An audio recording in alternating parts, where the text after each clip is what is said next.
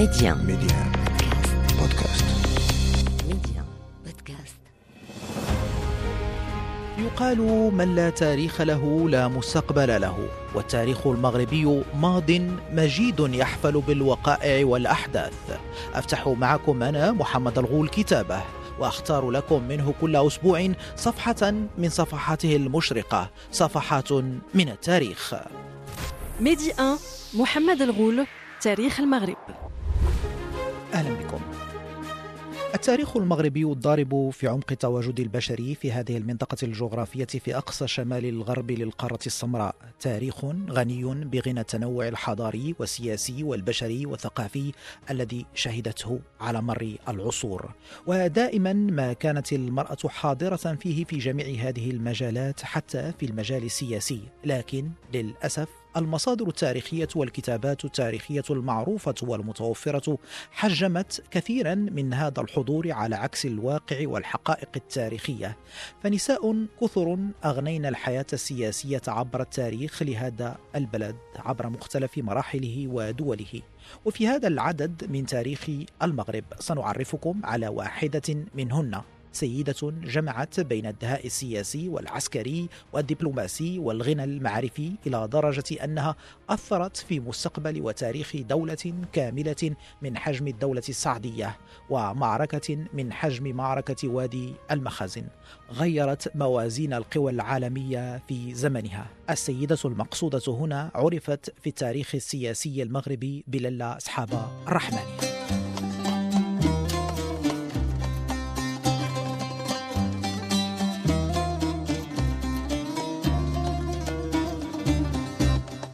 من هي أصحاب الرحمانية؟ للأسف أن المصادر التاريخية مرة أخرى لا تذكر لها تاريخ ازدياد أو ميلاد لا من باب التقريب أو التحديد ولكنها سليلة قبيلة الرحمنة الشهيرة في التاريخ المغربي والتي كان لها دور مهم في تأسيس الدولة السعدية كما أن هذا الانتماء القبلي باعتبار دور القبيلة في التاريخ السياسي المغربي يؤكد أنها كانت ذات إلمام غزير بالحياة السياسية للبلد. هي زوجة السلطان السعدي أبي عبد الله محمد الشيخ المهدي وأم أبنائه. يقال أنها كانت ذات تكوين معرفي وديني كبير وواسع كما كان لها اطلاع كبير ودراية بالصراعات السياسية وموازين القوى في البلاط السعدي.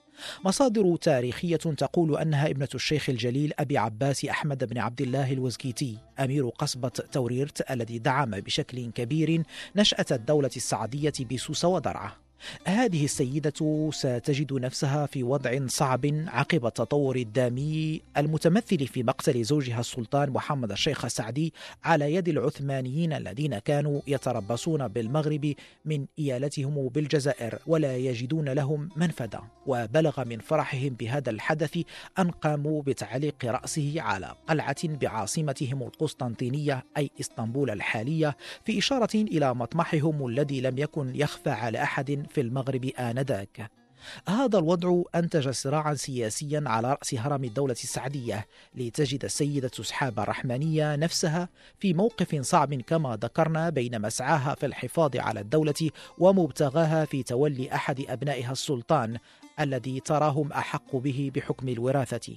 وأمام استيلاء عبد الله الغالب على السلطة لم تجد من بد من أن تقوم بالاختيار الصعب. الالتجاء وطلب المساعدة من قتلة زوجها العثمانيون متخذة من مبدأ لا عداوة دائمة ولا صداقة دائمة في السياسة خطتها. فكان لجأت إلى الباي العثماني في الجزائر وانتقلت بعدها إلى القسطنطينية لتجاور البلاط السلطانية العثمانية وتمارس ضغوط الإلحاح السياسي على السلطان في محاولة لإقناعه بدعم ابنها لاستعادة رأس الدولة السعدية. ولكنها احتاجت لتحقيق هذا الهدف أن تنتظر سنوات طويلة ونفسا أطول. فكان أن شارك ابنها عبد الملك في الحملة العثمانية ضد الإسبان في تونس بعدما ضاق العثمانيون يعانون درعا بإزعاج الأسطول الإسباني المتواصل لهم في المتوسط انطلاقا من الموانئ الإيطالية التي كانت تحت حكم الإسباني خلال تلك الفترة. ذكاء عبد الملك جعله يسرع بإرسال خبر الانتصار الكبير للأسطول العثماني على الإسباني في تونس إلى أمه. والأخيرة لعلمها أن السلطان العثماني كان ينتظر على أحر من الجمر الخبر السعيد أسرعت إليه بالخبر واستغلت فرحه الكبير به لتعاود طلبها الملحاح بمساعدة ابنها وكان أن قبل السلطان العثماني فأصدر أمرا فرمانا حملته للا أصحاب الرحمانية إلى والي إيالة الجزائر ليساعد ابنها على استعادة ملك أبيه. العلامة المغربي عبد الله جنون يصف هذه الواقعة في كتابه موسوعة رجال المغرب قائلا: ذهب عبد الملك إلى أصحابه وقال لهم: اخرجوا في هذه الفرقاطة إلى إسطنبول واذهبوا بكتابي إلى أمي بدار السلطان وادفعوه لها إن سبقتم المراكب الثلاثة وإن سبقتكم فلا تدفعوه. صارت الفرقاطة ليلا قبل سفر مراكب السلطان فوصلت قبلها ثم دفع أصحابها كتاب عبد الملك إلى أصحابه فقامت إلى السلطان مسرعة فوجدته يراقب البحر ثم بشرته بالفتح فيما اندهش بهذا السبق. الكاتب أوزيري غلاسي يصف في كتابه النساء السياسية في المغرب بين الأمس إلى اليوم. Femmes politiques au Maroc d'hier à aujourd'hui أن سحابة الرحمانية لعبت دور السفيرة لدى الإمبراطورية العثمانية واحدة من أكبر القوى العالمية في وقتها. مضيفا أنها كانت واضحة في أفكارها وأهدافها منذ البداية وأثبتت عزيمة وإصرارا عجيبا على تحقيقها. وعندما واتتها الفرصة النادرة بخبر انتصار الأسطول العثماني على الإسبان في تونس استغلتها أحسن استغلال ودون تردد يشرح اوزيريغلاسي وهو ما كان حيث سيعود الأخوين عبد الملك والمنصور إلى المغرب معززين بالرجال والفرسان من الإيالة العثمانية بالجزائر لمواجهة المتوكل واستعادة السلطان بالقوة العام 1576 ولا بد من الإشارة هنا إلى أن القوات العثمانية الداعمة لعبد الملك لم تجد صعوبة كبيرة حيث صارت حتى بلغت نواحي فاس دون مقاومة لأن عبد الملك كان قد استبق وصول قواته وداعميه الأتراك بمراسلة القبائل ووجوه الدولة السعدية ورؤساء الجنود وتمكن من كسب دعمهم بسهولة لأنهم كانوا يكرهون ابن أخيه المتوكل الذي احتفظت المصادر التاريخية بوصف له على أنه كان متعجرفا ومتكبرا لم يحظى بشعبية كبيرة في أوساط مقربيه ووجوه الدولة. عبد الملك دخل فاس بسهولة حيث مال إلى صفه غالبية عسكر المتوكل وعندما نال البيعة وقرر التوجه إلى مراكش لإحكام السيطرة على مفاصل الدولة قرر قبل ذلك التخلص من عبء داعمه الأتراك فهو كان يعلم كراهية المغاربة عموما لتدخل الأجنبي وكان متخوفا من ذلك فشكرهم على جميل دعمهم وطلب منهم العودة من فاس إلى الجزائر. وتوجه هو إلى مراكش على رأس قواته فقط بعد أن عززها لمطاردة المتوكل فكان له ذلك حتى استقر الأخير بطنجة التي كانت لا تزال موالية له. ولكن ذلك لم يكن نهاية الصراع ولا تلك كانت نهاية قصة هذه السياسية العظيمة للأصحاب الرحمانية بتمكنها من إيصال أبنائها إلى رأس السلطة والسلطان السعدي. الصراع سيتحول إلى دولي بعد لجوء المتوكل السعدي إلى الإسبان وبعدهم البرتغاليين لنصرته في صراعه مع عبد الملك. الإسبان رفضوا الطلب رغم أنهم كانوا يرغبون في احتلال المغرب معتبرين أن الفرصة غير مواتية لهم. لكن الملك البرتغالي سيباستيان معتزا بقوته وأسطوله الذي كان يحكم ثلثي العالم تقريبا استجاب له وأعينه على الموانئ المغربية على الأطلس ليتخذها قاعدة لأسطوله للتحكم بشكل كامل في الطريق البحري التجاري الدولي. الملك الإسباني سيباستيان سيقطع البحر بأسطوله الضخم إلى المغرب معززا بقوات متطوعة من كل أوروبا استجابة لفتوى البابا من روما. لتحدث المعركة الشهيرة قرب مدينة القصر الكبير على وادي المخازن وهي معركة كان للل أصحاب الرحمانية دور كبير في نتيجتها العظيمة بانتصار المغاربة. فالمصادر التاريخية المتوفرة تتحدث على أنها كانت وراء إخفاء خبر وفاة السلطان عبد الملك أثناء المعركة وتسريع تولية ابنها المنصور الذهبي السلطان لتجنب حدوث اختلال وهوان في عزيمة الجنود المغاربة أثناء المعركة حيث لم تعلن الوفاة ويبايع المنصور الذهبي إلا بعد نهاية الحرب وانقشاع غبارها عن انتصار عظيم للمغاربة وهزيمة أعظم للبرتغاليين. معركة غيرت الموازين الجيوستراتيجية العالمية لصالح العثمانيين والإسبان وفقدان البرتغاليين لهيمنتهم العالمية. لتقريبكم متابعين أكثر من هذه الشخصية التاريخية المهمة في التاريخ السياسي المغربي خاصة دورها في الحفاظ على الدولة السعدية وتقويتها والانتصار المغربي الباهر في معركة وادي المخازن. نستضيف لكم الأستاذة عائشة الكنتوري أستاذة التاريخ بكلية الآداب والعلوم الإنسانية بمراكش. أستاذ عائشة سعداء بك ضيفة لهذا العدد من تاريخ المغرب على ميديا. الله يبارك فيك الله يبارك فيك. فشكرا على الاستضافة هذا البرنامج العلمي الدقيق جدا فأنا صراحة جد جد جد فخورة بهذه الاستضافة. الفخر والشرف لنا أستاذ عائشة. أستاذ عائشة كما نعلم جميعا ورغم إجحاف الكتابات التاريخية في حقها المرأة المغربية كانت حاضرة دائما وبقوة في التاريخ المغربي عبر عدد من المجالات حتى السياسية منها، بعض الأسماء شهيرة لكن بعضها الآخر لم تعطه الكتابات التاريخية الذكورية إن صح التعبير حقها من الاهتمام ومن بينها شخصيتنا التاريخية محط اهتمامنا اليوم أصحاب آه، الرحمانية أستاذ عائشة من هي أصحاب الرحمانية؟ آه، أكيد ما قلته صحيح ففعلا أنه كان تهميش للمرأة رغم أنها كان لها دور طلائعي في كل المجالات كما قلت في السياسي والاجتماعي والعمراني إلى غير ذلك. فتاريخ آه، سجل تاريخ المغرب حافل بأسماء نساء مشهورات ولكن للأسف هناك نساء كان لهم دور مهم جدا وفي بعض الأحيان مصيري في تاريخ المغرب كالأميرة لاله صحبة الرحمانية فهذه السيدة آه، طبعا آه، يمكن أن نرجع شيئا من الوراء. فهي تعود إلى الأسرة آه، السعدية الشريفة والتي حكمت المغرب في القرن السادس عشر الميلادي. وللأسف أنه المؤسس الجد الأعلى عبد الرحمن القائم بأمر الله مع تاسيسه لهذه الدولة الشريفة وضع قانون للحكم السعدي وهو أن الإبن الأكبر هو الذي يحكم. احترم ابنه محمد الأعرج هذا النظام.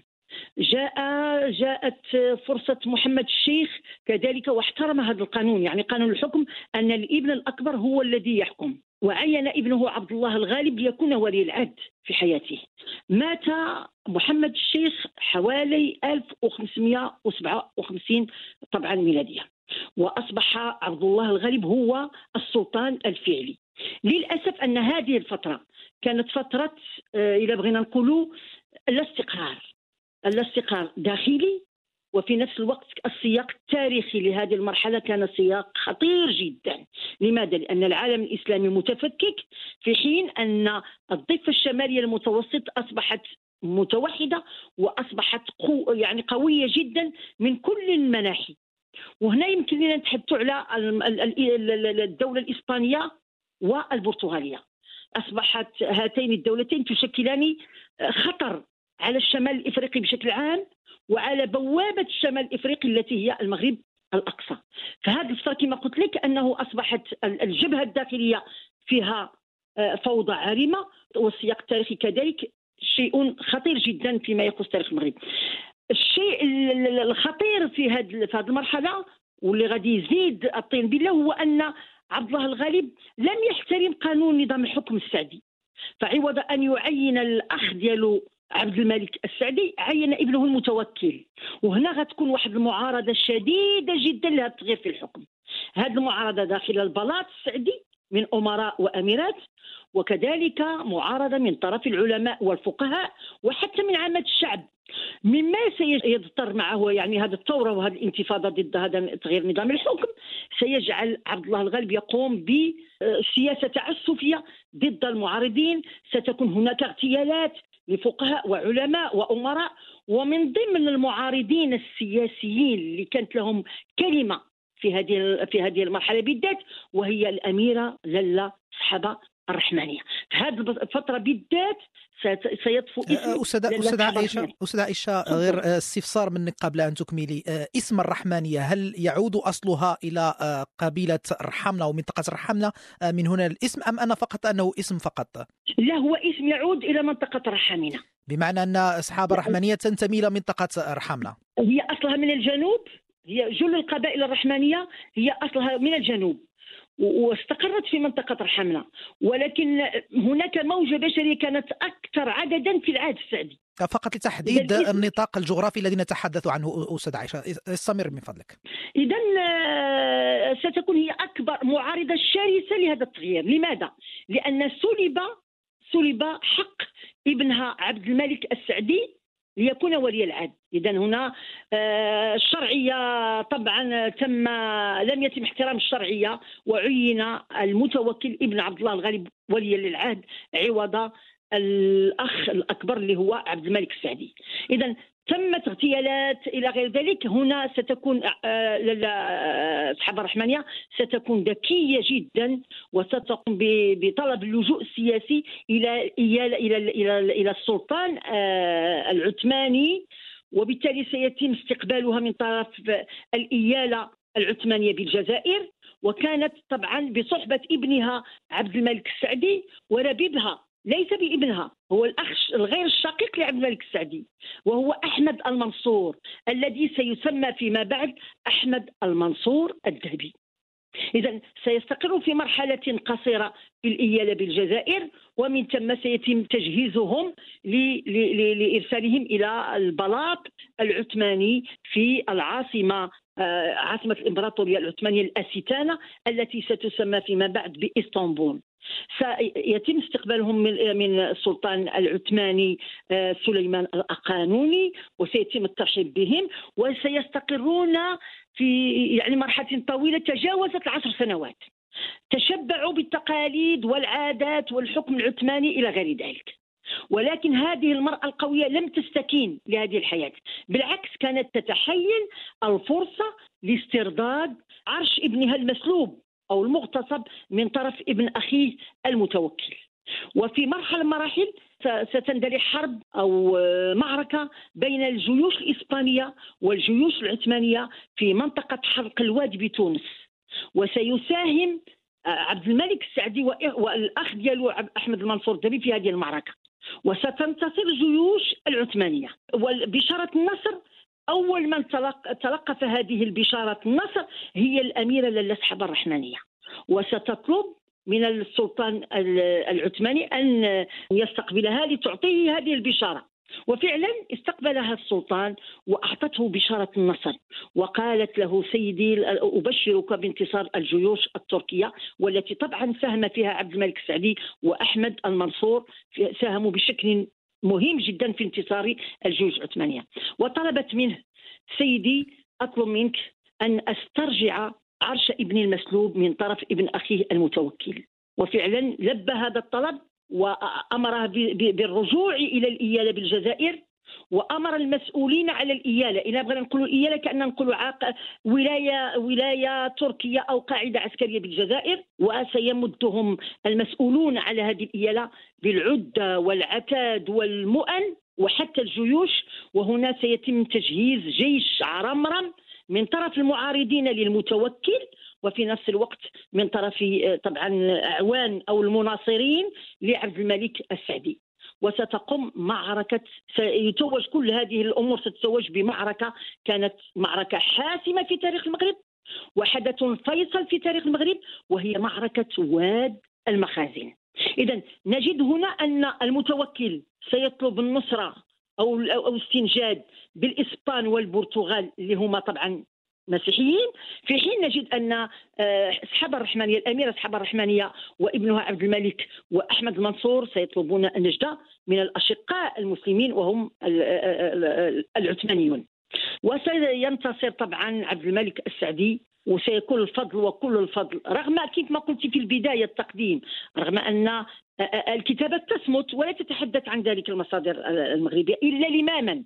يعني سنجد هذه هناك إشارات إشارات طفيفة على الجوانب فقط على الهوامش تماما. متناثرة في المصادر.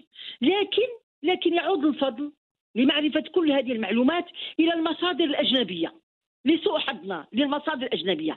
كفيرديناند بروديل اللي عنده كتاب قيم جدا La Méditerranée et le monde méditerranéen à l'époque de Philippe الثاني Philippe deux أو Les sources inédites de Castries أو Les sources inédites بالنسخة البرتغالية.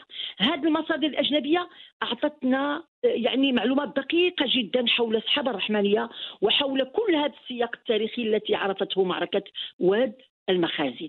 الأستاذ عائشة الكنتوري أستاذة التاريخ بكلية الآداب والعلوم الإنسانية بجامعة القاضي عياض بمراكش. شكرا جزيلا لك على كل هذه الإضاءات على تاريخ هذه السيدة صحابة الرحمانية وأدوارها الكبيرة في تاريخ الدولة السعدية. شكرا. أجدد شكري لك وللساهرين عاد البرنامج سي محمد غول. وأنا جد جد جد جد للشرف وجد سعيدة بهذا اللقاء المتميز. شكرا لك أستاذ عائشة. تحياتي وطاب مساءك مرحبا. مرحبا. مستمعينا أذكركم أنه يمكنكم متابعة كل أعداد تاريخ المغرب عبر تحميل تطبيق ميد أن بودكاست. إلى اللقاء في العدد المقبل. ميدي أن محمد الغول تاريخ المغرب.